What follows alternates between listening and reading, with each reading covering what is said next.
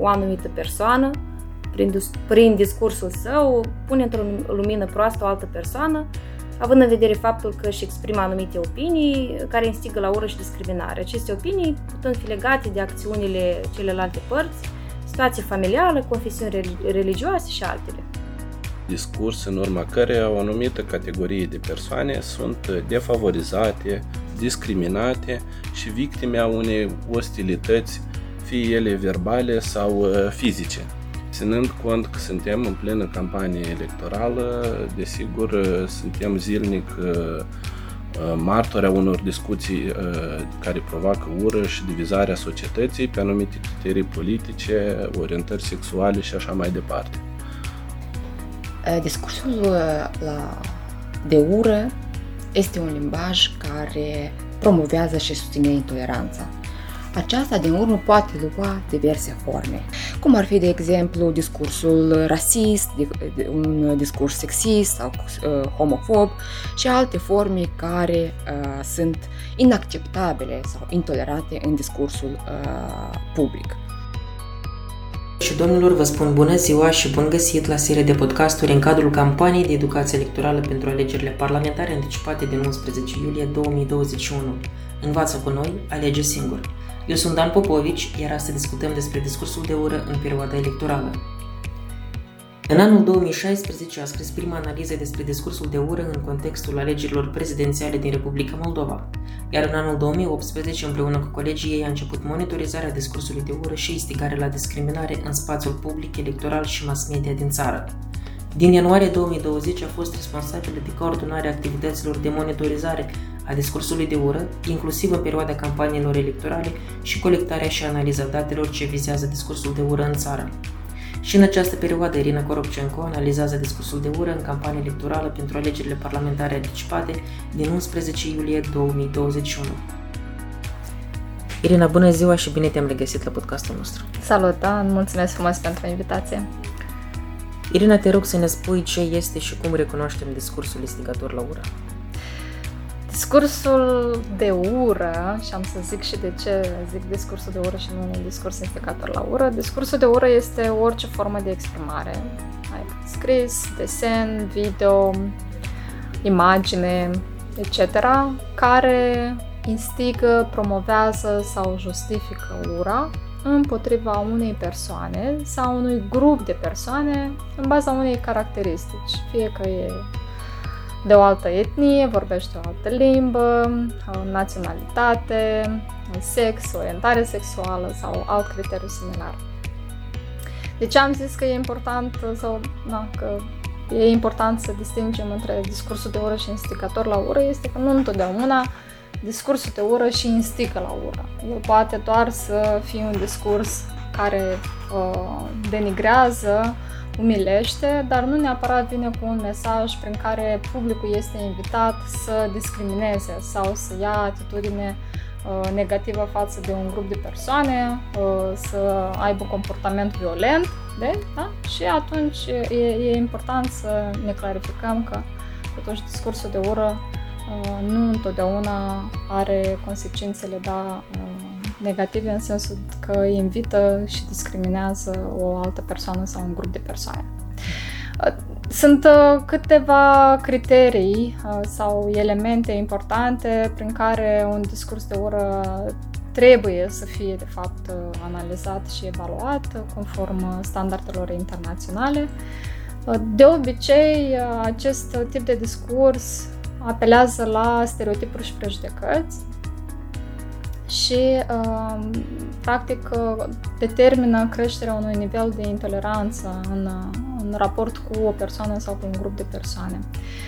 Uh, când vorbim despre evaluare și analiza unui caz de discurs de ură, în general, uh, oamenii trebuie să ia în calcul câteva elemente și anume să vadă cine este autorul acestui discurs de, de ură, care este intenția acestuia, unde el este răspândit, Uh, prin intermediul căror materiale și care pot fi efectele sau potențialele efecte ale acestui tip de discurs.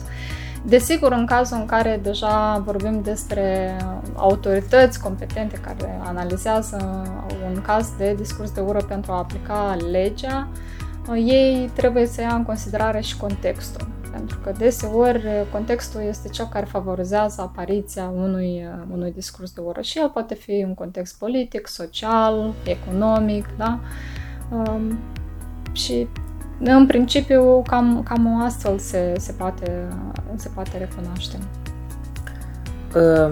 Dacă vorbim de discursul de ură, atunci trebuie să vedem și ce fel de instituții sau ce instituții sunt responsabile, pe de o parte, de a constata, iar pe de altă parte, de a sancționa uh, discursul de ură.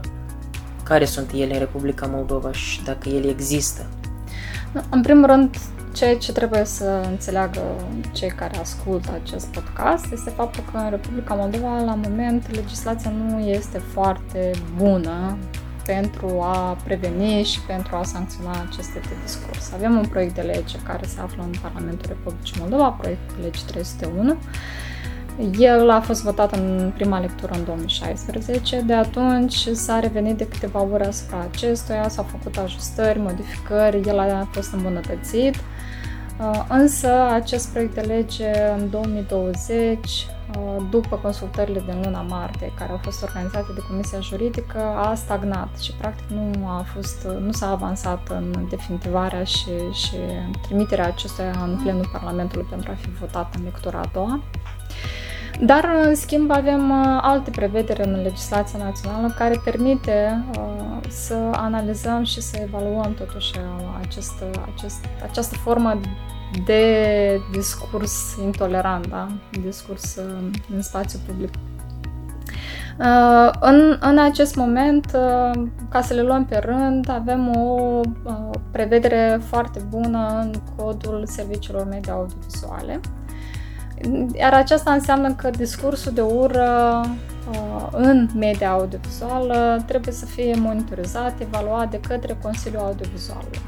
Adică dacă cineva este martorul uh, unui astfel de discurs, îl aude la TV sau la radio, e foarte bine și recomandat să se sesizeze Consiliul Audiovizual, iar acesta la rând ar trebui să uh, analizeze, să monitorizeze respectivul post uh, TV sau radio, Uh, să vadă dacă e acel potențial caz de discurs de ură. Este într-adevăr un caz de discurs de ură, conform codului serviciului media audiovizuale, să le evalueze conform standardelor internaționale și să ia decizia de rigoare dacă îl sancționează sau nu, conform iarăși prevederilor uh, codului serviciului media audiovizuale, pentru că e o sancțiune destul de mare, aș zice eu, financiar vorbind, pentru instituțiile media care acceptă să utilizeze un uh, discurs de ură în produsele, în produsele sale.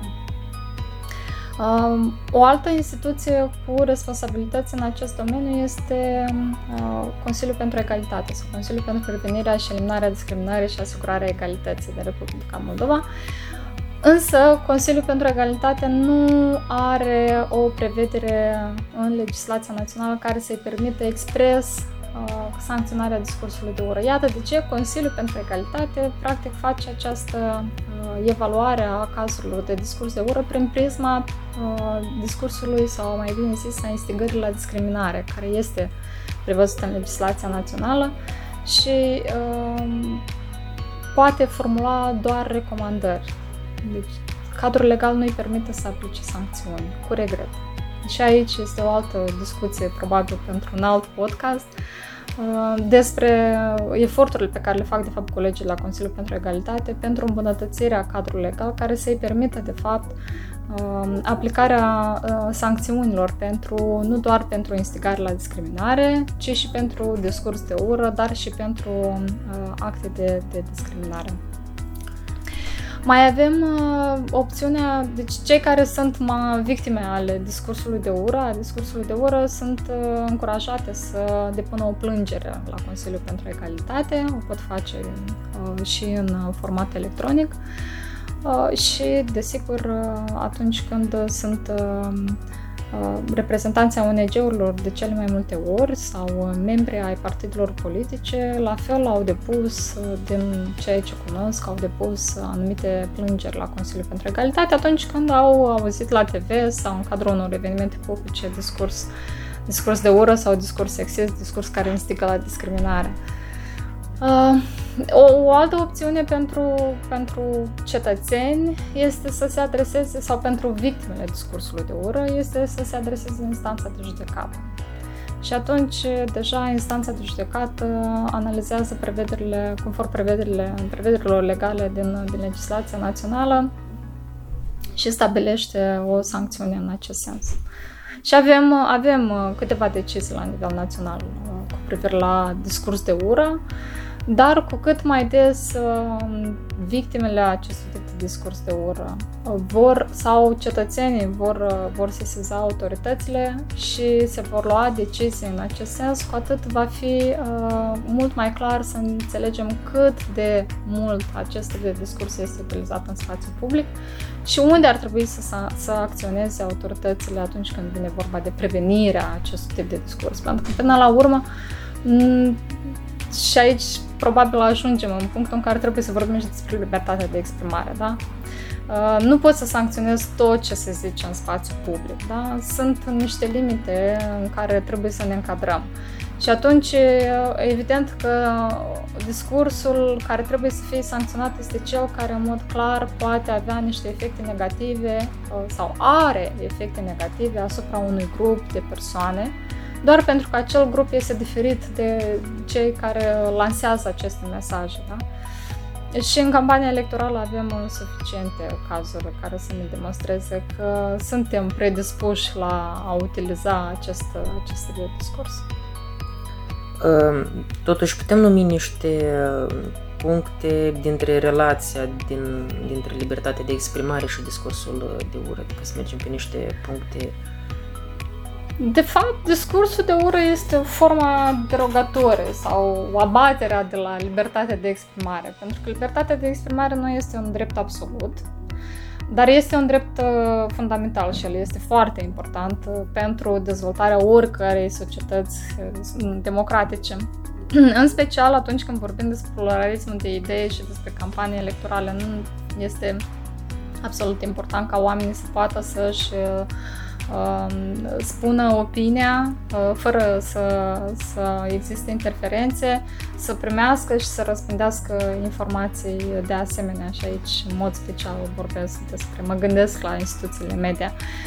Um, iar uh, libertatea aceasta de exprimare uh, poate fi limitată dar doar conform legislației, în anumite situații și încălcarea drepturilor altor persoane este una dintre aceste uh, limite ale acestui drept. Da? Iar atunci când în spațiu public sau în mass media uh, înregistrăm cazuri de discurs de ură care este clar uh, îndreptat împotriva unui grup și are ca efect fie instigarea la violență împotriva acelui grup, fie instigarea la discriminare împotriva acelui grup, uh, este, este foarte clar că acolo trebuie să se așeze autoritățile și să, să evalueze cazul respectiv, astfel încât să ia decizia dacă e nevoie uh, și de multe ori uh, se va, se va vedea că e necesar de aplicat fie o avertizare când nu este atât de grav discursul în sine,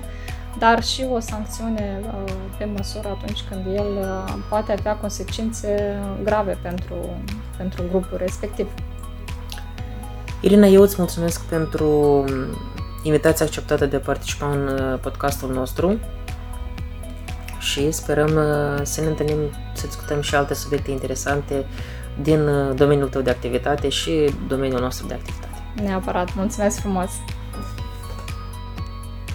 Dacă tot suntem în pragul alegerilor parlamentare, nu putem să nu aflăm și poziția Comisiei Electorale Centrale. O avem alături de noi pe doamna Rodica Sârbu, șefa Direcției Comunicare, Relații Publice și Mass Media din cadrul CEC. Doamna Sârbu, bună ziua! Bună ziua! Discursul de ură se manifestă mai pregnant în campania electorală. Ce întreprinde autoritatea electorală pentru a combate acest fenomen? Într-adevăr, acest fenomen este caracteristic perioadei electorale și, din păcate, nu doar Uh, Republicii Moldova, dar și alegerilor care se desfășoară uh, în regiune, dar și în lumea întreagă. O demonstrează și studiile și cercetările în domeniu. Ce face autoritatea electorală ca să uh, contracareze acest fenomen? Din păcate, legislația electorală nu prevede anumite mecanisme de control, de monitorizare a utilizării discursului la ură în campania desfășurată de către concurenții electorali. Mai mult ca atât, nu există nici instrumente care ar veni să uh, avertizeze sau să penalizeze într-o măsură sau alta uh, concurenții care utilizează elementele de discurs de incitare la ură. Totodată, legislația electorală prevede elaborare și semnare de către uh, participanții în alegeri, pe de o parte mass media și cealaltă parte concurenți electorali, au un cod de conduită pentru desfășurarea uh, în albia legalității a campaniei electorale. Și de această dată Comisia Electorală Centrală a propus presemnarea acest cod de conduită care a fost uh, revăzut și îmbunătățit cu suportul experților Consiliului Europei, anume pe segmentul de monitorizare a discursului la ură. Unul din obiectivele acestui cod de conduită este să nu se admită Uh, discriminare și incitare la ură și violență în uh, programele electorale, în uh, participarea candidaților la emisiunile radio, TV sau la întâlnirea cu alegătorii. Unul din principiul general al acestui document despre care vorbesc, acest cod de conduită, este ca semnatarii să respecte principiul de egalitate și nediscriminare și neadmiterea incitării la ură și violență față de alți concurenți electorali sau față de oricare alte persoane sau uh, uh, grupuri. Mm, așa cum spuneam, acest um, discurs public care face parte din uh, campania de, de, de informare Uh, prezentată de către și promovată de către concurenții electorali trebuie să fie unul, cum spuneam, în albia uh, legalității și în albia uh, de plină moralității. Nu trebuie să se utilizeze un limbaj discriminatoriu la adresa concurenților electorali sau a oricăror altor persoane care vin să incite uh, la discriminare, ură, violență în discursul public, la televiziune, la radio, uh, online, în materialele de agitație electorală sau în orice alte apariții publice în campania electorală. Acum suntem la distanță de o săptămână de uh, ziua alegerilor și, din păcate, atestăm cazuri care vin să demonstreze că participanții nu respectă în tocmai cele indicate în acest cod de conduită și din păcate chiar și cei care au semnat acest cod de conduită nu respectă în tocmai. Înțelegem că documentul poartă mai mult o răspundere și o valoare morală și mai puțin uh, juridică, dar totuși îndemnul Comisiei Electorale Centrale este ca cele prevăzute în acest uh, cod de conduită să fie eh, respectate în tocmai cum sunt eh, stabilite de către autoritatea electorală. Doamna Săbu, vă mulțumim frumos că ați acceptat invitația noastră de a ne răspunde la această întrebare. Cu mare drag! Doamnelor și domnilor, vă mulțumim că ați fost alături de noi. Vă reamintim că ați ascultat un podcast realizat de Centrul de Instruire Continuă în domeniul electoral în cadrul campaniei de educație electorală Învață cu noi, alege singur, pentru alegerile parlamentare anticipate din 11 iulie 2021. Pentru a fi la curent cu activitățile desfășurate de CICDE, vă invităm să accesați pagina web cicde.media și să vă abonați la pagina noastră de Facebook și Instagram. Toate cele bune!